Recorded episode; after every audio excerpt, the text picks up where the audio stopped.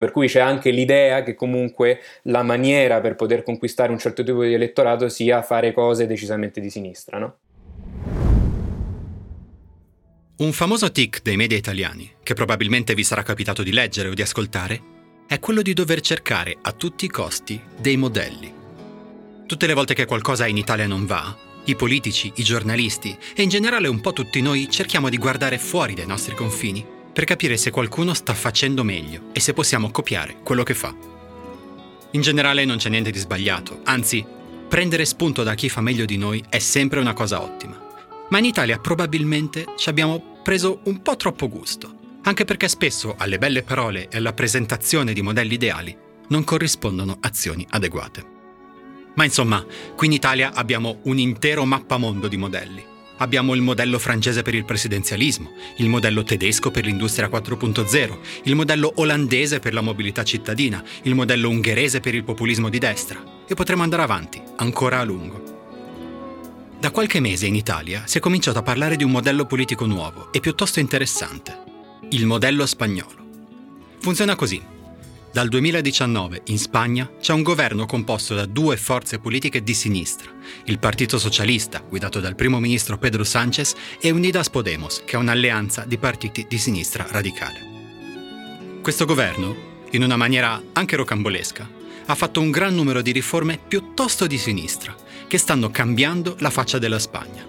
Per esempio è stata fatta una riforma del mercato del lavoro che ha l'intento di ridurre drasticamente il lavoro precario. È stata approvata un'imposta sui grandi patrimoni, è stato aumentato per ben due volte il salario minimo e sono stati aumentati i congedi parentali e sono stati fatti numerosi passi avanti sui diritti civili. Per questo, molti analisti e osservatori hanno cominciato a dire che il governo spagnolo è il governo più di sinistra d'Europa. Ora, potete immaginare cosa è successo in Italia. I media e la politica hanno cominciato a dire che le forze di sinistra e di centrosinistra italiane dovrebbero prendere spunto dal governo spagnolo. E così, di opinione in opinione, di editoriale in editoriale, si è andato formando il modello spagnolo. Effettivamente questo modello spagnolo piace molto. I giornali lo citano abbondantemente ed è uno degli esempi citati più frequentemente da Elish Line, la nuova segretaria del Partito Democratico. Ma il problema, lo sappiamo, è che quando si guarda un fenomeno da fuori, spesso molte sfumature, molti dettagli e anche molte contraddizioni si perdono. E per questo, per capire davvero che cos'è il modello spagnolo e se funziona, dobbiamo guardarlo da dentro. Thomas Gualtieri è corrispondente di Bloomberg da Madrid e vive in Spagna da tanti anni, studiandone le politiche economiche e le loro ricadute sul paese. Con lui cercheremo di capire com'è il modello spagnolo visto da dentro, se davvero la precarietà è stata eliminata e se davvero questo modello potrebbe essere esportabile anche in Italia. Oggi si parla del governo più di sinistra d'Europa. Questo è Globo, è un podcast del Post con un'intervista a settimana sulle cose del mondo e io sono Eugenio Cau.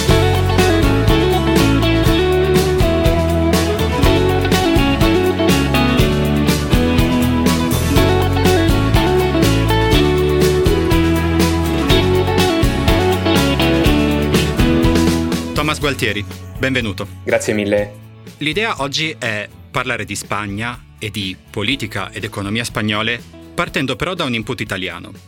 Nel senso che molto spesso quando si parla di eh, forze politiche italiane di, di sinistra o di centrosinistra, si dice che la Spagna, l'attuale governo spagnolo guidato dal primo ministro Pedro Sánchez, potrebbe essere un buon esempio per una forza di sinistra italiana. Si parla molto spesso di modello spagnolo, questa cosa di per sé è già piuttosto notevole perché in Italia c'è un po' questo tic a cercare dei modelli all'estero. No? Per la destra il modello sono i governi populisti di Polonia e di Ungheria, per la sinistra il modello dovrebbe essere la Spagna. Ora entreremo nei dettagli di questo modello spagnolo, che viene definito molto spesso il governo più di sinistra d'Europa per cercare di capire se è davvero così di sinistra, cosa significa, quali sono le conseguenze. Però intanto vorrei farti una domanda preliminare che è come funziona questo governo? Da chi è guidato? Quali forze lo sostengono? Come è nato? Se puoi darci una breve, telegrafica e semplice panoramica. Sì, il governo è guidato, come tu hai appena detto, dal primo ministro Pedro Sánchez, che è ehm, membro del Partito Socialista, un partito storico con, con 140 anni di storia, che è stato un po' il partito di sinistra sempre presente nelle istituzioni da quando la Spagna è tornata alla democrazia 40 anni fa ed è il primo governo di coalizione della storia democratica eh, ed è una coalizione della quale fa parte anche Unidas Podemos, che è un partito alla sinistra del, dei socialisti, eh, nato dai movimenti eh, studenteschi del, del 15M ormai più di dieci anni fa e che è appunto un, un partito collocato alla sinistra del, del PSOE. Il, il, governo poi è un governo di minoranza che ha quindi bisogno di un appoggio esterno di eh, alcune forze che sono forze regionaliste espressioni del, sostanzialmente della Catalogna e dei Paesi Baschi e che sono anch'esse forze di sinistra, per cui sebbene con un appoggio esterno hanno una comunanza ideologica con, con il governo che sostengono. La cosa notevole, e poi forse ci torneremo, è che questo governo, che come dici tu è un governo di minoranza, per cui un governo che deve conquistarsi ogni singolo voto positivo, ogni singola legge, da quando è in carica Sanchez è in carica dal 2018, però questo governo con questa maggioranza in carica da fine del 2019, è riuscito a fare un sacco di cose che hanno fatto sì che questo governo in Italia non solo fosse visto come un possibile modello per le sinistre europee. Ti chiedo se puoi farci una breve panoramica di quali sono le misure che hanno valso al governo spagnolo questa nomea, poi vedremo se, se meritata oppure no. A partire dalla legge che è un po' sulla bocca di tutti, che è la legge sulla riforma del mercato del lavoro, che è la legge che secondo alcuni in Italia ha dato un colpo molto grosso alla precarietà in Spagna. Come tu dicevi, una delle principali riforme eh, che ha portato a, a, termine questo governo è la riforma del mercato del lavoro, eh, una riforma che ribalta i presupposti di una eh, precedente legge che era stata approvata dal Partito Popular, eh, che è il principale partito di opposizione che nel 2012 era al governo e che ha un po' eh, diciamo, cambiato i termini delle mh, forme contrattuali che oggi sono in vigore per poter combattere contro la, la precarietà che probabilmente sotto certi punti di vista continua ad essere uno dei problemi eh, più importanti e più gravi del mercato del lavoro qui in Spagna. Ci sono state altre riforme che sono state approvate in ambito politico-economico come eh, due innalzamenti del salario minimo, un'imposta eh, straordinaria alle grandi fortune che il governo ha chiamato un'imposta di solidarietà, mm, la legge sui riders, cioè su eh, una legge che, il cui obiettivo era quello di disciplinare le, eh, i rapporti di lavoro dei eh, lavoratori di imprese come Globo o Uber Eats eh, cercando di eh, appunto eh, chiarire quali sono eh, le loro relazioni con, con, queste aziende. E poi da un punto di vista per quanto riguarda invece i diritti civili diciamo seguendo un po' una tradizione degli ultimi anni eh, dei governi di sinistra in Spagna sono stati fatti molti passi avanti per quanto riguarda il diritto all'eutanasia. È stata approvata una legge per regolare tutta la disciplina che ha a che fare con le persone transessuali è stato aumentato il eh, congedo di paternità fino, eh, progressivamente fino a raggiungere le 16 settimane. Per insomma mh, sono, le cose che il governo è riuscito a fare sono state parecchie. Ok, quindi effettivamente questo governo nel corso degli ultimi 3-4 anni è stato eccezionalmente, soprattutto per gli standard a cui siamo abituati in Italia, eccezionalmente attivo. Alcune di queste riforme sono sotto certi punti di vista strutturali, cioè vanno a toccare eh, eh degli elementi molto profondi anche de- dell'economia, del tessuto economico spagnolo e probabilmente per capire se funzioneranno oppure no ci vorranno degli anni.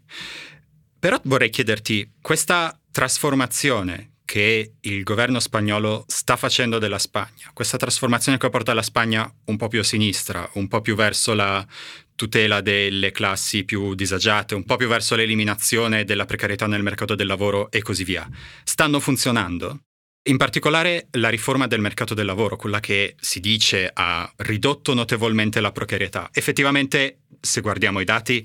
alcune ricerche dicono che i contratti a termine, i contratti precari, i contratti a tempo determinato si sono ridotti nel corso dell'ultimo anno, cioè da quando la riforma è stata attiva del 27%. Come sta andando questo progetto di portare la Spagna un po' più a sinistra? La riforma del, del, mercato del lavoro sicuramente ha portato la precarietà ai livelli più bassi negli ultimi 35 anni. Però ci sono alcuni ricercatori che notano che in realtà la maniera nella quale questo ehm, risultato è stato raggiunto crea eh, a sua volta dei problemi, perché la riforma si basa per eliminare la precarietà su una figura contrattuale che si chiama contratto fisso discontinuo e sostanzialmente questo contratto eh, garantisce un rapporto continuo tra l'azienda e il lavoratore, anche se poi la prestazione lavorativa non lo è.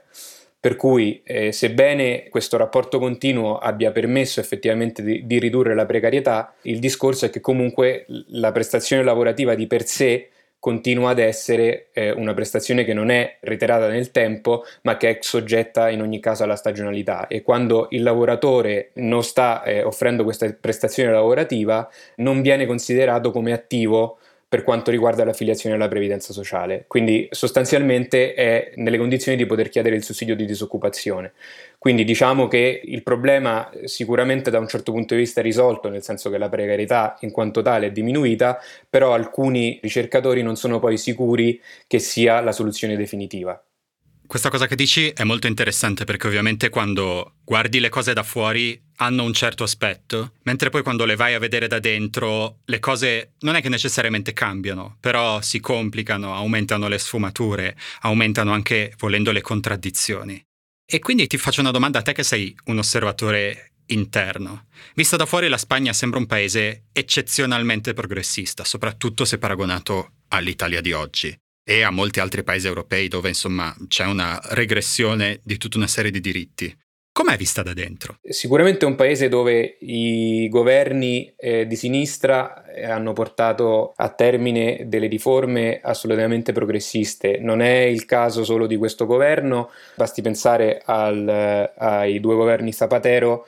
eh, che resero eh, la Spagna un paese all'avanguardia mh, nell'ambito dei diritti civili, rendendolo il, il, terzo nel mondo dove è stato approvato il, il matrimonio omosessuale e con una, mh, credo, come dire, con una sfumatura importante. Nel momento in cui per una fisiologica alternanza politica i, i governi di destra, di centrodestra sono andati al, al potere, non hanno toccato questi diritti, non, non, non, hanno pensato di fare marcia indietro, per cui poco a poco diciamo, queste nuove leggi sono calate nel tessuto sociale e si, hanno finito col normalizzarsi, per cui sicuramente questo è un aspetto rilevante e insomma non, non c'è da dimenticare che comunque questo è un paese che condivide con l'Italia le forti radici cattoliche, eh, insomma è un paese dove il terreno poi perché queste nuove leggi, queste nuove eh, regole attecchissero non era poi così, così dissimile rispetto al nostro. E poi anche un altro aspetto da tenere in considerazione è che, magari poi potremmo approfondirlo, ma insomma in questo momento la configurazione dello spettro parlamentare eh, non vede un, un gran partito di centro con cui i partiti di sinistra devono fare i conti, tra virgolette, per poter eh, raggiungere compromessi. Si tratta di un partito di sinistra, storicamente di sinistra e storicamente nelle istituzioni, che è in coalizione con un partito alla sua sinistra, per cui è evidente che ci sono le basi politiche per poi eh, effettivamente eh, approvare misure che sono chiaramente di stampo progressista. Hai, hai parlato appunto di questa coalizione di governo. Una cosa che io trovo molto interessante è che il governo di Pedro Sánchez è in piedi da ormai alcuni anni, ha avuto i suoi scossoni, ha avuto i suoi problemi, ne parleremo, ma rimane in piedi e rimane molto attivo pur essendo un governo di minoranza. La riforma del mercato del lavoro di cui abbiamo parlato finora, per esempio, è stata approvata con un solo voto di scarto che era stato dato da un parlamentare dell'opposizione che l'aveva dato per sbaglio e comunque è passata lo stesso, per cui ci sono stati tutta una serie di passaggi rocamboleschi. Però appunto, quali sono le, i presupposti politici o istituzionali che fanno sì che un governo di minoranza riesca a resistere così tanto e a essere così attivo?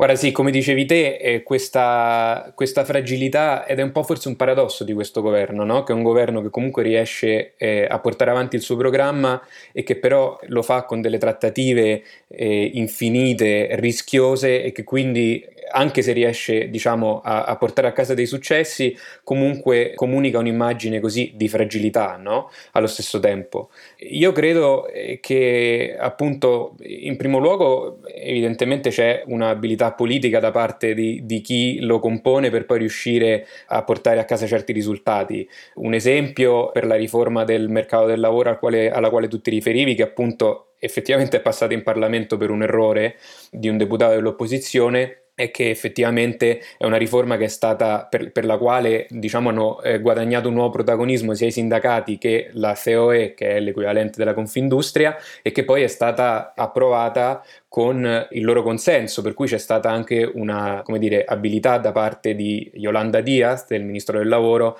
di effettivamente riuscire a coinvolgere in questa trattativa anche le parti sociali. E poi l'altro aspetto, forse più in generale, è che appunto i partiti che danno al, al, governo un appoggio esterno, che sono gli stessi partiti del cosiddetto patto di investitura, cioè quei partiti che fin dall'inizio hanno concesso, per metterla in termini italiani, hanno permesso al governo di avere la fiducia, sono poi dei partiti a loro volta di sinistra, sono dei partiti regionalisti eh, che sono forti anche diciamo, per la maniera in cui è concepito il sistema elettorale spagnolo eh, che garantisce loro una certa presenza nel Parlamento di Madrid, ma sono eh, dei partiti che in ogni caso sono ideologicamente affini al governo, quindi è pur vero che essendo dei partiti regionalisti hanno una loro agenda territoriale, per così dire, che devono portare avanti, ma sicuramente d'altro canto il fatto che ci sia un'affinità ideologica con il governo per, permette poi di, dire, di arrivare a, a patti con più facilità. Questi partiti regionalisti, per fare un esempio che può essere un po' più vicino agli ascoltatori italiani, sono l'equivalente del Südtiroler Volkspartei, cioè partiti che hanno una, un radicamento in un territorio, ma che poi vengono eletti nel Parlamento nazionale e si comportano come partiti sulla scena nazionale con le loro posizioni a destra a sinistra o con le loro istanze più o meno regionaliste. Un'altra cosa che eh, vorrei chiederti eh, riguarda il fatto che siamo abbastanza avanti ormai in questa conversazione, abbiamo parlato più volte di sinistra, di progressismo, del governo più di sinistra eh, in Europa attualmente e non abbiamo davvero definito che cosa intendiamo per progressismo e per sinistra. Non voglio definirlo, non voglio infilarmi in questo ginepraio in cui cerchiamo di decidere adesso, qui e ora che cos'è la sinistra. No. Però ti chiedo, qual è il progetto politico, per così dire, di lungo periodo di questo governo? Quali sono le, le, caratteristiche che delineano la sinistra spagnola? Perché per molti versi a me la sinistra spagnola sembra, poi mi dirai se sei d'accordo oppure se no, una sinistra un po' più novecentesca, un po' più ancora ancorata a quei valori di eh, concertazione con i sindacati, di difesa delle classi meno abbienti, che però sembra, sembra insomma funzionino. Tu cosa ne pensi? Sicuramente facendo un paragone, diciamo anche con eh, l'arco parlamentare italiano, la definizione che tu hai dato di, di sinistra novecentesca è, è, una definizione che può essere calzante. Una maniera per, per poterlo esemplificare, il Partito Socialista, che è il, diciamo, il, come abbiamo già detto, il partito che ha il maggior numero di voti, il socio principale per così dire nel governo, si chiama, il nome completo è Partito Socialista Operaio Spagnolo, no? per cui eh, ovviamente un riferimento che ha molto a che fare con il Novecento progetto. E come dicevo prima eh, diciamo ha un progetto forse una cosa importante da dire è che è il partito che ha rappresentato la sinistra nelle istituzioni da quando la Spagna è ritornata alla, alla democrazia. E quindi è un partito che ha questa connotazione mh, vincolata a una certa politica del Novecento per così dire come tu dicevi ma che allo stesso tempo è, è anche stato nelle, eh, nelle, istituzioni per molto tempo. Per cui evidentemente mh, questa situazione lo lo qualifica in una maniera chiara. No? E poi l'altro aspetto che, che, quindi appunto contribuisce a determinare il, um, il progetto politico del, del, governo è che, come accennavo prima, il, il partito con, con il quale al governo è un partito alla sua sinistra, per cui evidentemente c'è diciamo quasi più, se mi si può passare la semplificazione, una lotta interna tra i due partiti, la cui relazione non è sempre rose e fiori, anzi, per eh, diciamo, occupare lo spazio di sinistra in una maniera o nell'altra, no? attraverso una chiave eh, politica o l'altra, secondo quale sia il partito. No? Se posso fare un, un, esempio in questo senso, eh, a giugno il Partito Popolare, che è il, il principale partito dell'opposizione, il partito storico conservatore, diciamo l'equivalente del Partito Socialista, però eh, nell'area di centrodestra, ha vinto le, le elezioni in, eh, in Andalusia con, eh, con, una maggioranza assoluta. L'Andalusia, la regione al sud della Spagna, la regione più popolosa del paese, è stata storicamente una roccaforte del Partito Socialista. Quindi, ovviamente, le ripercussioni eh, elettorali sono andate anche più, sono andate anche al di là rispetto alla dimensione puramente regionale. Poco dopo, la reazione di, di Sanchez, del primo ministro, a luglio, se non vado errato, per cui eh, poche settimane dopo, è stata quella di comunicare un ehm, annunciare la decisione di applicare una tassa straordinaria sul, sugli interessi delle banche di, di circa un, il 5%. Voglio dire, una misura chiaramente di sinistra, una misura assolutamente definita da un punto di vista politico e che arriva eh, dopo una sconfitta, per cui c'è anche l'idea che comunque la maniera per poter conquistare un certo tipo di elettorato sia fare cose decisamente di sinistra, no?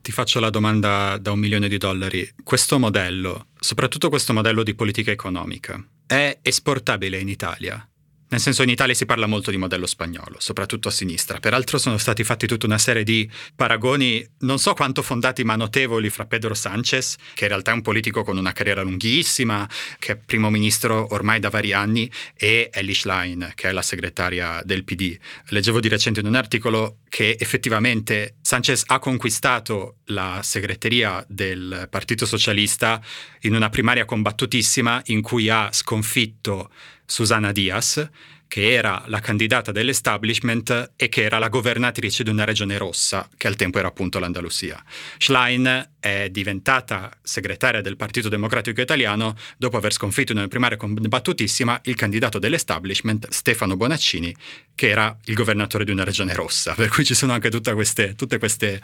coincidenze. Ma questo modello si può portare in Italia? Il modello spagnolo è un modello o è una cosa che esiste solo in Spagna perché è solo ripostare. È difficile dare un, una risposta che possa effettivamente essere esauriente. Io mh, credo che forse la maniera migliore di affrontare la tua domanda è, è basarsi un po' sugli elementi eh, che abbiamo a disposizione eh, adesso per, eh, per poter effettivamente valutare qual è la situazione.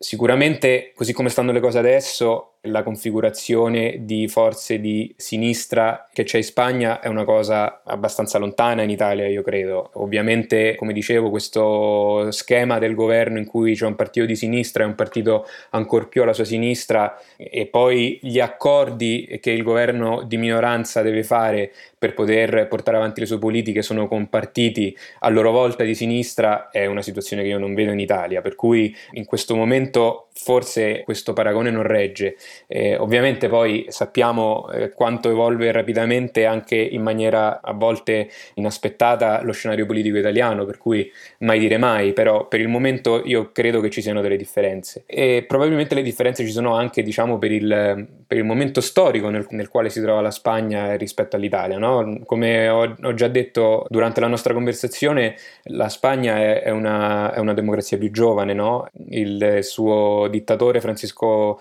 eh, Franco morì nel 75 e la Costituzione tuttora in vigore è del 1978, per cui evidentemente come dire, il fisiologico ciclo politico spagnolo è probabilmente in una fase diversa rispetto a quella italiana. E, e un altro aspetto al quale mi riferivo è questa assenza di un grande partito di centro. No? C'è stato qualche anno fa un esperimento, un partito che si definiva liberale e, e che effettivamente cercava la sua collocazione nel centro della sfera politica, che si chiama Ciudadanos, eh, che è un partito che ottenne anche molti voti e, e che fino al punto di mettere il, il, suo leader Albert Rivera nelle condizioni di poter aspirare eh, effettivamente ad essere primo ministro, Poi un, una serie di, di valutazioni che, che al seno di poi si sono rivelate errate hanno sostanzialmente portato a un fallimento. Albert Rivera ha abbandonato la politica, Ciudadanos adesso ha 10 seggi in un Parlamento di, di 350 e le, i prossimi sondaggi lo danno a un solo seggio. Per cui evidentemente anche questo spazio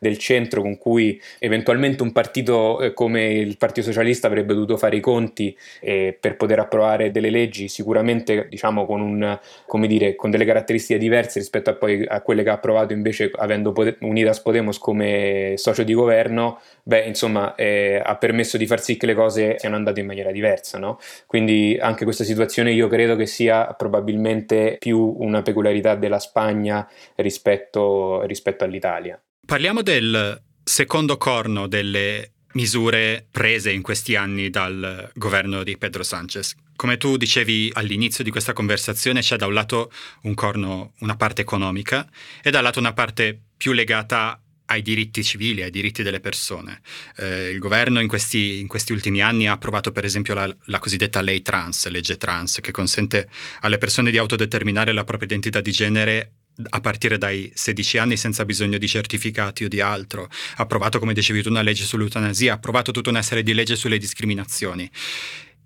Il governo ha avuto il suo più grande problema politico proprio su una di queste leggi, e cioè sulla legge del consenso, perché ha fatto questa legge che cercava di regolamentare i reati contro la libertà sessuale, ma in realtà c'è stata tutta una serie di conseguenze non volute. Ci aiuti a spiegarla un attimo, poi a spiegare più in generale questo movimento sui, sui diritti civili. Dunque, una premessa per poter rispondere a, alla tua domanda e poi cercare di, di, spiegare meglio qual è stata l'evoluzione di questa vicenda politica. Diciamo, questo governo è un governo che ha fatto del, del femminismo una delle sue, delle sue, bandiere, in particolare Unidas Podemos, che è appunto il, il, partito, il socio di minoranza dal quale proviene Irene Montero, che è il ministro delle pari opportunità, che è stato un po', diciamo, la madre, se vogliamo, di, di questa legge del solo sì e sì, come, come si chiama qui. È un partito con una forte espressione del femminismo, il suo colore è il viola, si chiama appunto come ho detto Unidas Podemos eh, al femminile e in generale diciamo il, eh, come dire, l'humus culturale nel quale si muove la sinistra spagnola è caratterizzato da una componente eh, femminista molto forte che riempie le piazze poi di Madrid e non solo l'8 marzo durante le manifestazioni. Questa è una cosa da tenere conto perché è, è stata questa, questa eh, lei del solo sì e sì è, è stata una delle è stata la battaglia principale del Ministero e ha preso un ruolo preponderante nel dibattito dopo un, um, un brutto episodio di, di, violenza sessuale di gruppo nel 2016 a Pamplona nelle celebrazioni di San Fermin, che è la festa, la festa locale del, di, di, Pamplona, questa città nel nord della Spagna, e una prima condanna da parte dei, del Tribunale di primo e secondo grado che era stata soltanto per abuso sessuale e non per eh, violenza sessuale sessuale perché appunto i giudici non avevano riscontrato eh, dei segni di violenza evidenti eh, che potessero dar luogo a appunto eh, condannare queste cinque persone per violenza e per abuso. Poi la sentenza invece è stata ribaltata dal Tribunale Supremo che è l'ultima istanza nel sistema spagnolo ed è stata appunto eh, convertita in aggressione sessuale e quindi questi, questi soggetti sono stati condannati a, a 15 anni di reclusione. Il problema però è che eh, eh, le proteste per, per, le prime decisioni sono state molto forti, protratte, con molte manifestazioni, per cui le, le due, sia la protesta sociale che eh, effettivamente lo, lo, spirito femminista presente nel governo hanno portato poi all'approvazione di questa legge. La legge sostanzialmente ha unito i due reati di violenza e aggressione sessuale che esistevano prima dicendo appunto che in assenza di un consenso esplicito si poteva parlare comunque di aggressione sessuale eh, e, e, da qui la definizione di legge del solo sì e sì, però quello che ha fatto è stato anche unendo, unificando questi due reati in uno solo, imporre delle nuove o prevedere delle nuove pene massime più alte, delle nuove pene minime più basse. Cui questo ha creato una situazione per cui molti eh, avvocati di persone che erano già state condannate per eh, reati sessuali richiedessero, ottenessero effettivamente un abbassamento della pena, eh, rifacendosi alle, alle, nuove pene minime che erano state previste nella nuova legge. Ovviamente un effetto non desiderato che ha portato però a abbassare la pena di quasi mille persone che erano già state condannate con condanna passata in giudicato e alla scarcerazione di poco più di 100 persone che erano state condannate per, per reati eh, a sfondo sessuale. Per cui evidentemente l'opposizione ha cavalcato questa, queste situazioni dicendo che eh, il governo era responsabile di scarcerare persone che erano state condannate per reati di questo tipo e quindi diciamo come dire il, l'effetto boomerang da un punto di vista politico è stato enorme.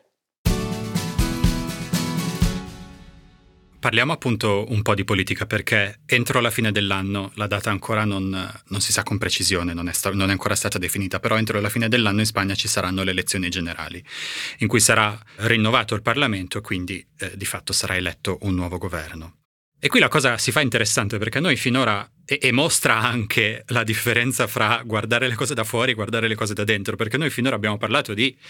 appunto questo governo che fa tutte queste riforme, il salario minimo, la fine della precarietà, i diritti e così via, e però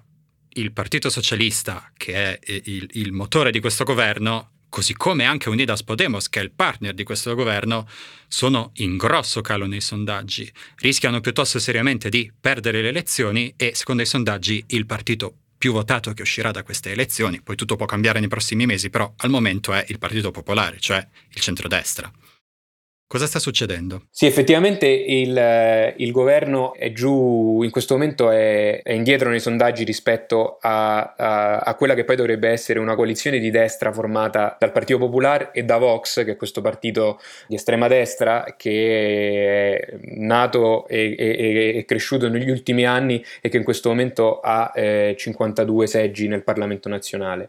Eh, sono giù, eh, sono indietro nei sondaggi, ehm, probabilmente per un logoramento fisiologico, diciamo, no? Eh, questo è un governo che era in carica durante il Covid, che eh, è in carica adesso durante la guerra ehm, in Ucraina, eh, che ha avuto eh, altri problemi come per esempio le, l'eruzione di un, di un vulcano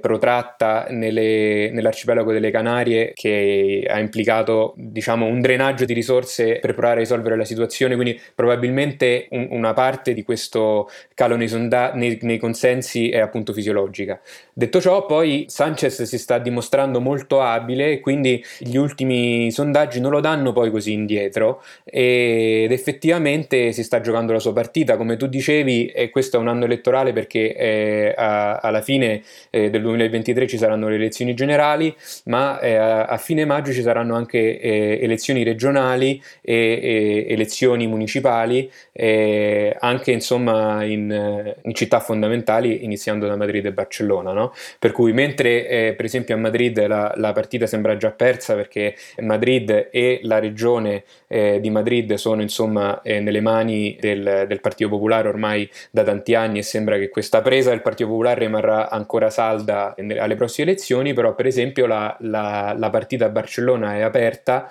e in una città che invece è sempre stata in mano alle forze regionaliste e che adesso è in mano a una coalizione che sostanzialmente fa capo a forze a sinistra del Partito Socialista, Beh, probabilmente il, il, Partito Socialista non è escluso che, che possa vincere, no? per cui ovviamente poi spesso le, le, le elezioni regionali eh, o locali eh, sono poi in una qualche misura una cartina di, di tornasole per, poi, eh, per quanto riguarda le, le, elezioni generali, per cui insomma la partita è ancora aperta, insomma effettivamente un, un, un po' di, di logoramento c'è, però non, non è detto che il, il risultato delle elezioni diciamo non è così scontato. Peraltro, delle due forze politiche che compongono il governo, al momento quella che sta risentendo più di questo logoramento è Unidas Podemos, cioè la forza più di sinistra, per varie ragioni, ha cambiato la sua leadership storica qualche tempo fa, c'è tutta una serie di ragioni per cui Unidas Podemos è in crisi. Questo però sta creando tutta una serie di movimenti a sinistra del Partito Socialista che sono molto interessanti, ce li potresti raccontare brevemente? Sì, dunque, come dicevi, il, il, problema in questo momento più grande è quello che sta affrontando Unidas Podemos. E il motivo forse in questo sì che c'è un paragone efficace anche con altre realtà della sinistra della, della Spagna, no? Mm, l'Italia ma anche altri paesi come per esempio la Francia, cioè il fatto che le, le lotte intestine nella, nella sinistra la, la, mettano nelle condizioni di correre il rischio di indebolirsi prima ancora poi di, di arrivare a, alla confrontazione nel, nel, nell'arena politica più ampia. No? In questo caso il ministro del lavoro, eh, che è Yolanda Diaz, che è anche la vicepresidente del governo, ha lanciato da poco una piattaforma che si chiama Sumar, nella quale è già confluita Izquierda Unidas e nella quale sta, ha chiesto anche di confluire a, a Podemos.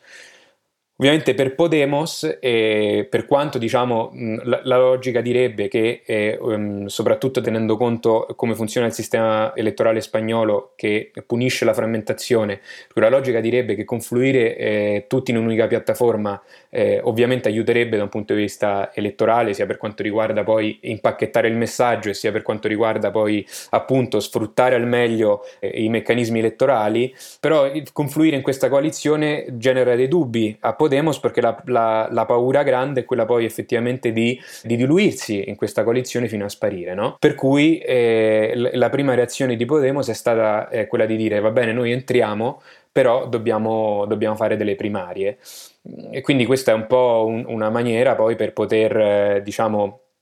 come dire, assicurarsi in una qualche misura una sopravvivenza, semplicemente poi non sparire sotto questo ombrello della piattaforma di Yolanda Diaz, che eh, per l'appunto è una, una, donna forte nel governo, un ministro con una forte esposizione mediatica, un ministro che è stata dietro all'approvazione della riforma del, del mercato del lavoro della quale parlavamo, eh, parlavamo prima, per cui insomma eh, il, il, rischio eh, per Podemos di essere